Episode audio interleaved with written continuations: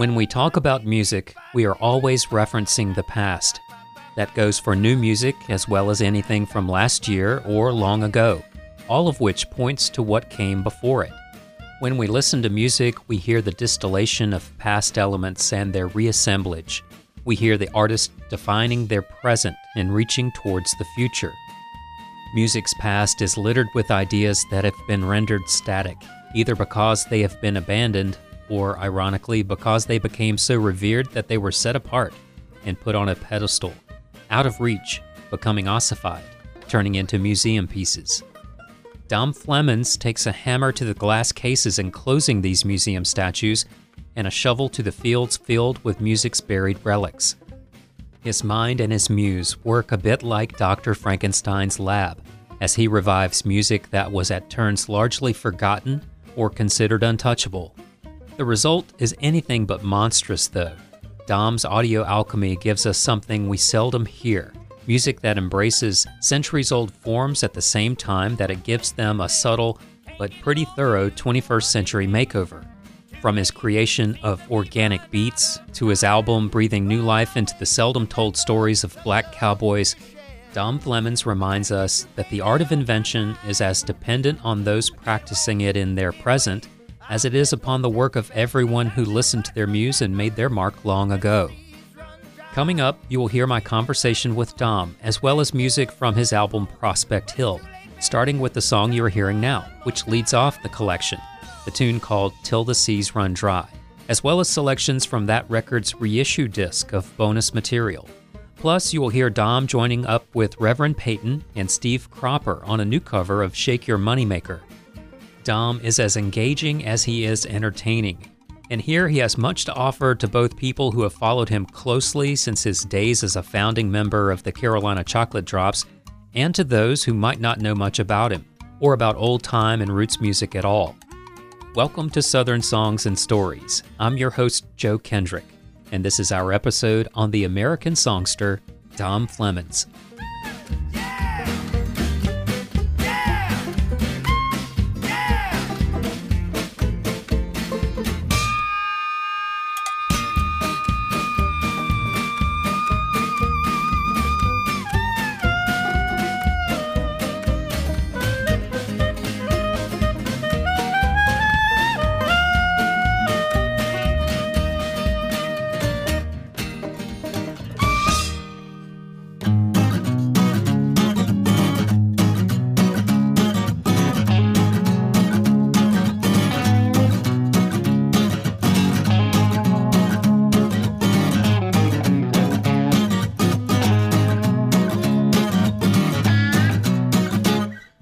Songs and Stories is part of the podcast lineup of both Public Radio WNCW and Osiris Media. Osiris creates music podcasts and events to help music fans deepen their connection to the music they love with all of their shows at osirispod.com. Osiris works in partnership with JamBase, which connects music fans to the music they love and empowers them to go see live music. Capsule versions of Southern Songs and Stories are produced for broadcast on WNCW by me, Corey Askew. More information about this and other podcasts from Grassroots Radio WNCW at WNCW.org.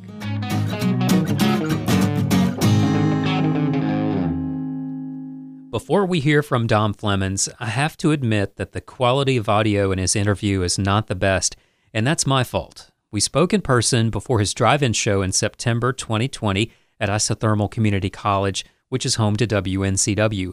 I used my trusty handheld recorder, which includes its built in microphone and allows for plugging in external microphones, which we used in our conversation. But I accidentally had the recorder set to use the built in microphone, which was pointed away from us. Thanks to WNCW audio engineer Sean Rubin for processing that audio and making it sound much better. Our conversation starts out with talk about Prospect Hill, Dom's 2014 album, which was reissued in 2020 with an extra disc of songs made up of alternate versions of songs from the original album, as well as songs that showcase Dom Flemons' love of ethnographic recordings from the Library of Congress. The album title refers to the North Carolina town of the same name, where you can still find the Warren store, which was built by slaves in 1849. It was an era that saw nearby Hillsborough become the state capital. something I was unaware of before reading Dom's liner notes.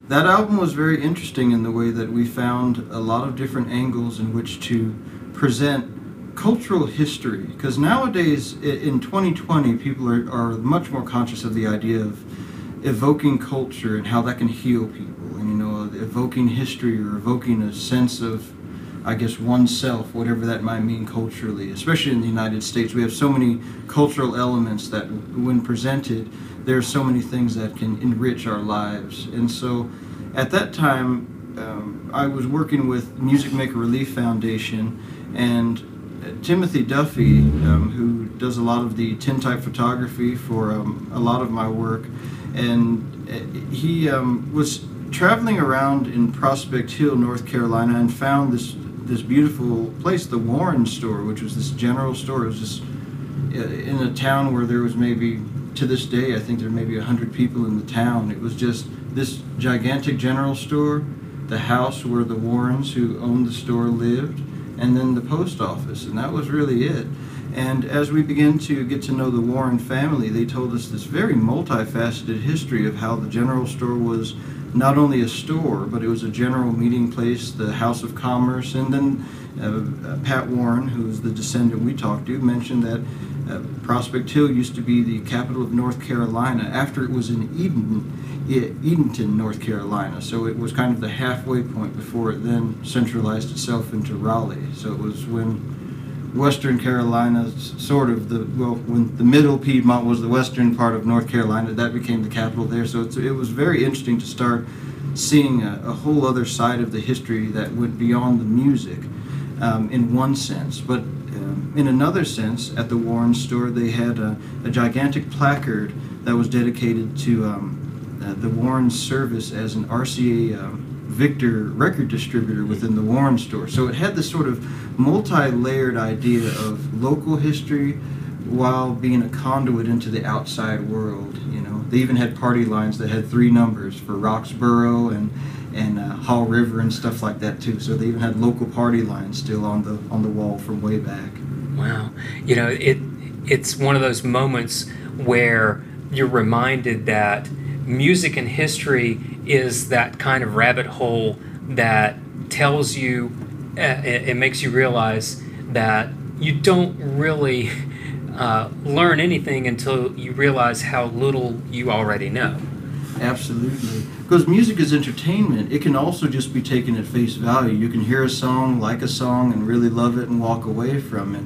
But when it comes to a lot of the, uh, particularly with old time folk songs, they tend to um, they, they have lasted the test of time in of themselves, and part of the reason is that they tell cultural stories that still resonate with people. And that's one of the things that I was always interested in. Um, back when I was uh, coming up in Arizona, I studied literature and English in college, and I was first drawn to folk songs by just the music itself. I just really liked how it was very exhilarating, especially when I heard like bluegrass music for the first time. It was so fast and frantic sounding, and it was really neat in that way. But then as I started to delve deeper into the literature of music and the way that music has been documented over a, a long period of time, whether in the folkloric sense or in the recorded sense and commercial or you know recordings from the Library of Congress. It it just interested me and it took me deeper into the journey of culture. And then of course once I left Arizona and came out to North Carolina and the different parts of the country and the world as I toured, then I got to go to the physical locations of all these places. So then there was a there was a, a song, a name, a place, and a, and a culture to each of those places that was so um, distinctive. Um, like I guess in a small way, you know, in the South, food is a is a, a huge part of the culture. You know, for like when I'm for in the West, if you were to say that we were going to have barbecue, barbecue could be a variety of food. But in North Carolina, I found that barbecue is a very specific type of pork-based, um, vinegar-based, many times based on the region, uh, sauced food that had a specific flavor, purpose, and way that it was made. And, and, and music is the same type of way. It can, it can tell you about the region, it can tell you about the people that made the music. And that's something that has continued to keep me on the journey. Dom's musical journey began in his native Arizona, which seems an unlikely place for someone to get turned on to the acoustic blues, traditional jazz, and old time music that he came to be known for. Luckily for all of us, he came across Sule Greg Wilson, who describes himself as an archivist historian, teacher, cultural healer, and urban shaman, storyteller, musician, yogi, producer, writer, and who is currently director of Griot Path Media, where he offers speaking engagements, workshops, and performances on post African and world culture and spirituality. In considering Dom's life work and contributions in the music world, I believe the importance of this early connection cannot be overstated. When I first met Sule Greg Wilson, it was an interesting sort of meeting. Um, when I first, so when I was in grade school, I started playing the drums. That was my first formal training, and I didn't start playing the guitar until I was uh, a junior in high school, and then I began to start learning songs. So fast forward several years down the road, um, I was part of the local folk scene in Phoenix, Arizona, and I used to play at the festival and was part of the coffee house scene. And so one week I happened to see Sule Greg Wilson. There weren't a lot of African American performers in the scene, and so when I met Sule, he performed with only a tambourine in his hand. He sang a beautiful um, spiritual number called Have You Got the Spirit, sort of a song to get everybody amped up. And he had a beautiful tambourine with a cross on it, was playing gospel tambourine. And after he performed that night. He came up to me and he told me about an event called the Black Banjo Gathering, and that was when I first uh, made my very first trek out to North Carolina. Was from Sule's invitation, and leading up to the gathering itself, Sule had collected quite a bit of information on African American string band music in his own research, and so he allowed me to look into his archives and spend some time listening to a lot of different recordings, and, and we talked a lot about the, the, philosophical half of the music. And and then after the gathering, then after I moved out to North Carolina, uh, he and I, along with Rhiannon Giddens, started a group called Sankofa Strings, which was a, a group that was dedicated to, um, I guess, uh, showcasing the idea of African American string band music in the context of blues and jazz, because there are a lot of stories that tend to intersect those type of music uh, genres. And um, at the time, string band music was something that was discussed briefly, but it wasn't really delved uh, into in a in a, uh, a full scale sort of way at that time. You know, so it was still a, sort of a new idea to bring string band music into the blues and jazz realm. So we did that first. And after I moved out to North Carolina, Rhiannon and I started a group with Justin Robinson called uh, which was called Carolina Chocolate Drops, which was kind of the companion group, and we focused on the music of Joe Thompson, who was someone I met at the Black Banjo Gathering in 2005. And so we had these two groups going on. But Sule was really wonderful because he introduced me to the idea of Sankofa. And Sankofa is this beautiful West African proverb that means go back and fetch it, bring the things from the past into the present and into the future and it's depicted by this little bird that's um, touching its beak to its back wing, representing the lessons it's taken into the future. So Sule taught me some mu- musical things, of course, and, and exposed me to a lot of beautiful recordings, but there were a lot of interesting philosophical ideas through his experience of African drumming that, that he taught to me that I, I've applied to my approach to roots music in, in several different ways in a more of a, I guess, an abstract way, because you know, a lot of people ask me, why do you do these songs that are 100 years old? And there's a power to doing that, to bringing these these songs that from the past and bringing it into the present, and then leading a new way into the future with this, um, you know, the the stuff that makes our culture so strong. And so that's one of the things that um, Sule taught me early on.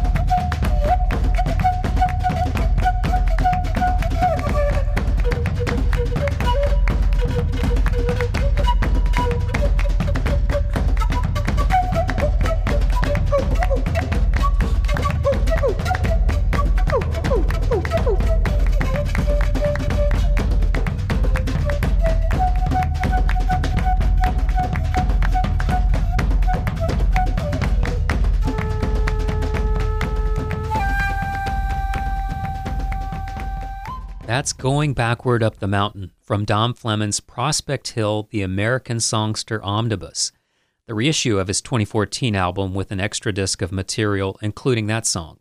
It's, as Dom says in the liner notes, a cinematic theme song that embodies the meaning of the Ashanti proverb Sankofa, which he spoke about in the interview. If the original album did not make it clear that Dom was mapping out new musical territory with a kind of meticulous passion for synthesizing music's past, then disc 2 of the reissue surely does. You can still enjoy the music, as Dom said earlier, by taking it at face value, but for anyone interested in stepping across the portal between music and cultural traditions that are over a century old and being able to pull those back across that threshold into the present, this extra material is a revelation. Take, for example, his exploration of organic beats as he draws a direct line from the hypnotic drum and fife music of Mississippi and Georgia from artists like Othar Turner and Sid Hemphill to hip hop of the modern era in the song Georgia Drumbeat.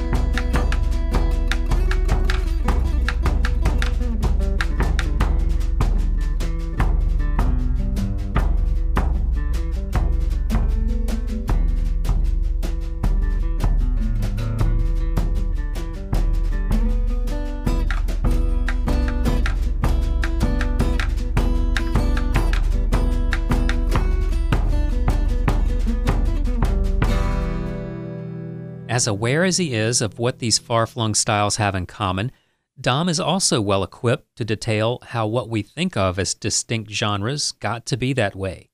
I asked him about where we stand with answering this question, which he said we need to answer. Why is country music white? And why is blues music black? Well, you know, funny enough, in 2020, we still struggle with many of the same, the same uh, perceptions of what music should be. But this is one of the things about the categorization of music is that it, if for decades and decades everyone is being told music is defined by one characteristic or another, it's very hard to get them to open their eyes up to anything broader than what they've been told. And, and this is something that's not just a, a phenomenon in country music, this is also a phenomenon in blues or uh, hip hop or uh, any other type of music or even gospel music. They, they've had a big Um, they've had a big situation where they're they're trying to uh, uh, figure out if, if if gospel if black gospel music is an appropriate term compared to southern gospel music because these are all small terms they're synonymous with white and black but in a world where socially we're trying to push forward into a world that is not white and black if the music's defined by terms that were created in a black and white world how do we overcome the the system that has already been created and so I think in 2020, I feel like there are new conversations that have been brought to the forefront. So I think we're just at the beginning of this. And I also think that in the 21st century, with it being a new a new changeover in its own type of ways in so many different regards, I think that also the younger people that are coming up are now inheriting a history that at one point, I think before you had mass media on the scale that we have now, there was a certain point where history could be have taken place and it could have been pushed into the past. But with the access to information we have now, that's not as easy to do. And so there are a lot more um, people that are a lot more educated that are coming in, or they're more well read, I'll say it that way. They're more well read to where they're now asking questions where before I think they might not have asked as many questions about the way we talk about music or why does everybody look a certain way in a band or or anything like that. I, I think they're coming in with a whole new series of questions that before it was so well understood that things were a certain way that it just wasn't it wasn't brought up in the particular ways that are being brought up right now. I think it's just a big changeover in terms of the mindsets. Yeah, I think people are more able to be conscious of those old habits or those molds that we've been forced into or the, That's right. the whereas before in ages past people would always have that opportunity but it might just be on the margins That's right. it might be if you were just exceptional and really pursued this thing and, That's right. and could find the people and talk directly to them and it, that didn't always happen Yeah, absolutely. And then even with uh, many of the stories that I'm talking about here, a lot of uh, well, it's been interesting now to see people coming in and asking me more about the, you know, they, they want to know more. Well, see, before it, to talk about a, someone like Arnold Schultz, who was a, an African American musician who was influential on Bill Monroe. We could talk about ben, Bill Monroe, and then we could talk about the story of Arnold Schultz as a side note. But now I found more people are wanting to hear the story of Arnold Schultz first, which is kind of hard because Arnold Schultz didn't make any recordings. And so to try to sidestep past Bill Monroe, who's such a pioneer of the field, to get to the story of Arnold Schultz, to me is kind of antithetical. I, you know, i I'm a fan of Bill Monroe, so Arnold Schultz kind of in, makes me feel better about Bill Monroe's music instead of feeling worse about it. it that's how I am as a fan. I, I can listen to Bill Monroe knowing that he knew Arnold Schultz, and I feel no less about Bill Monroe's music because he was a, a fantastic musician, a beautiful performer, a great songwriter in his own right without this extra story.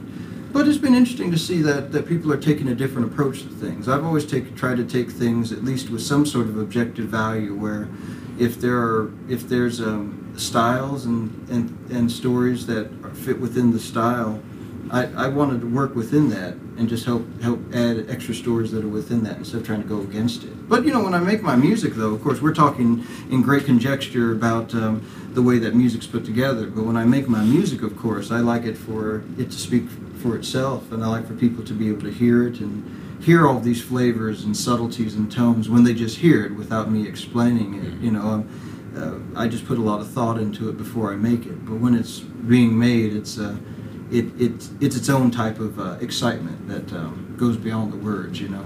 Dom, what is in the near future for you? What are you doing? Oh wow! Well, this in the next uh, couple of weeks, I have a new single coming out. Um, um, before uh, before the big shutdown happened uh, this year, um, in December of 2019, I was touring with Reverend Peyton's Big Damn Band. Uh, They're a lot of fun. Oh boy, they've been they've been good friends of mine since 2007. We um, we met over at the Joshua Tree Festival, and we just became good friends. And Reverend and Breezy and I um, have talked for years about doing something together. And uh, last year, I got to co-host the Blues Hall of Fame ceremony for the Blues Foundation, and I got to induct the song "Shake Your Moneymaker" by Elmore James into the Hall of Fame. So it was a really great moment. And then so now serendipity comes in, and during the actual Blues Awards ceremony, uh, Rev had decided to do Shake Your Moneymaker as the big ender jam, and he brought a little 1952 Supro just like Elmore James played on his original recording. And so we got into a big jam. It was like a big 15 minute jam, seven harmonica players, three horns. And in the rhythm section, you had little Stevie Van Zandt, Rev Peyton, and Steve Cropper just wailing in the rhythm section. And so. That, will do if, yeah, you, if you have to, exactly. right?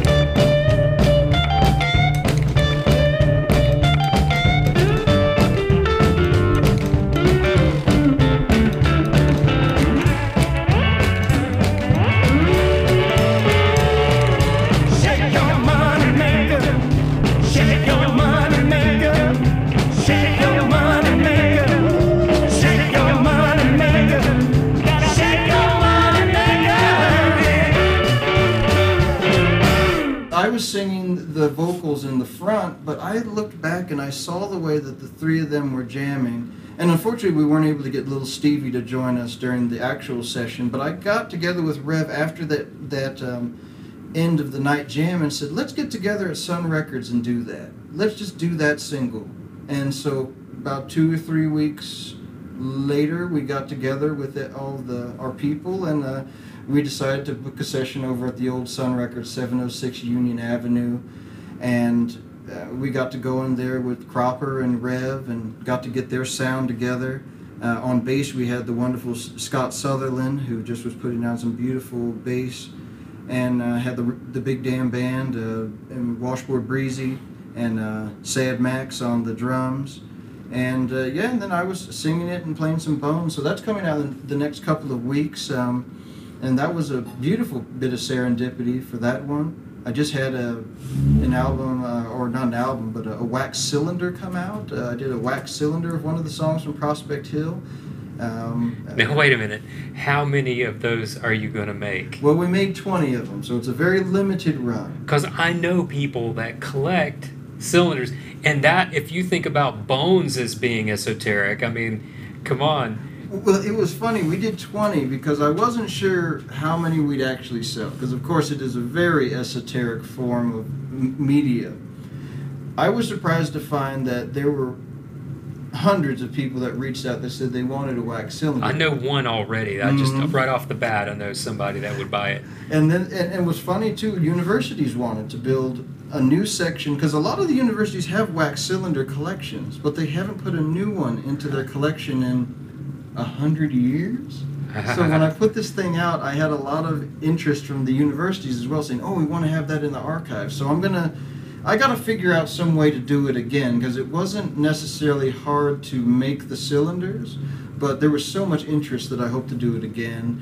Um, let's see, that was a, a, big one that came out. Prospect Hill being reissued was a big thing that happened this year. I mean, granted, the, it came out on February 28th and then everything shut down basically the week afterward, but um, I was thankful that I got through the whole project production in hand before everything went down. So that was good as in in a, in one sense. So all the major creative stuff, I was able to get a lot of that done earlier in the year, which was good. Um, and then one other one that actually just a final one, um, a little reissue. Um, actually, speaking of the idea of um, the early roots of country music, I did a, a reissue project called Proto Billy with um, the great record collectors Hank Sapoznik and Dick Spottswood.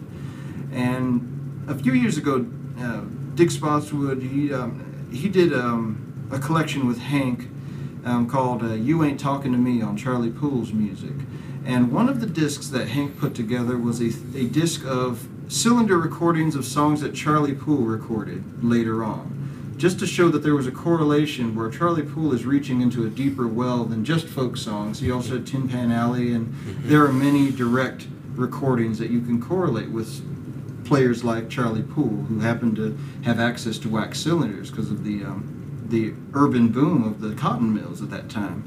Um, and so this whole set, Proto Billy, takes that idea and expands it out to, um, I think it's uh, 89 different songs that are country music standards and, and brings different song, different cylinder recordings and also shellac 78 recordings of performers performing the same song going from the 1890s to the 20s to as far as the 1940s, and I have a track on there too, so it goes all the way to 2014 uh, for um, uh, one of the tracks on um, uh, "My Money Never Runs Out." So we compare that with the Gus Cannon track, and then even the older two cylinder recordings that Gus Cannon.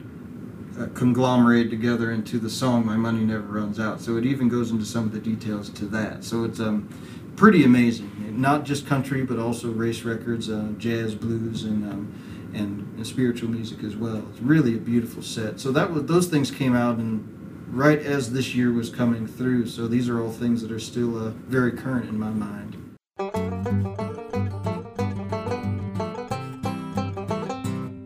It's not from a wax cylinder, but from Prospect Hill. That's Dom Flemons with My Money Never Runs Out wrapping up our episode on the American Songster on Southern Songs and Stories.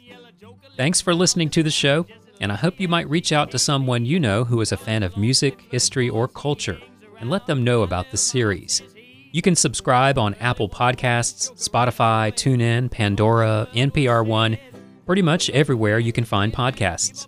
And once you subscribe, it helps even more when you give it a good rating and a review. Top ratings, and especially your reviews, will make Southern Songs and Stories and the artists it profiles more likely to be found by more people just like you. Southern Songs and Stories is part of the podcast lineup of both Public Radio WNCW and Osiris Media, with all the Osiris shows available at osirispod.com. You can also hear new episodes of this podcast on Bluegrass Planet Radio at bluegrassplanetradio.com. My full interview with Dom Flemons is on video which is linked in the show notes. Thanks to Corey Askew for producing the radio adaptations of the series on Public Radio WNCW. Our theme songs are by Joshua Ming. I'm your host and producer, Joe Kendrick, and this is Southern Songs and Stories.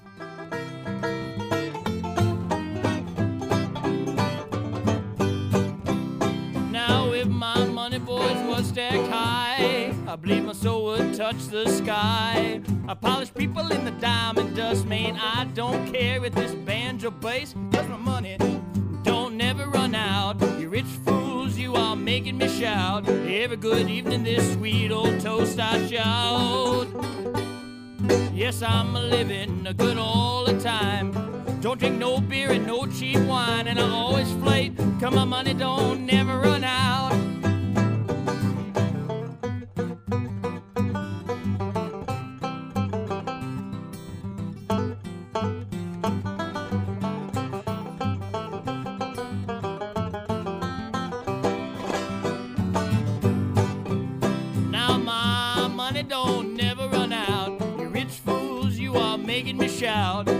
Good evening, this sweet old toast I shout. Yes, I'm a living a good all the time. Don't drink no beer and no cheap wine, and I always flate, cause my money don't never run out.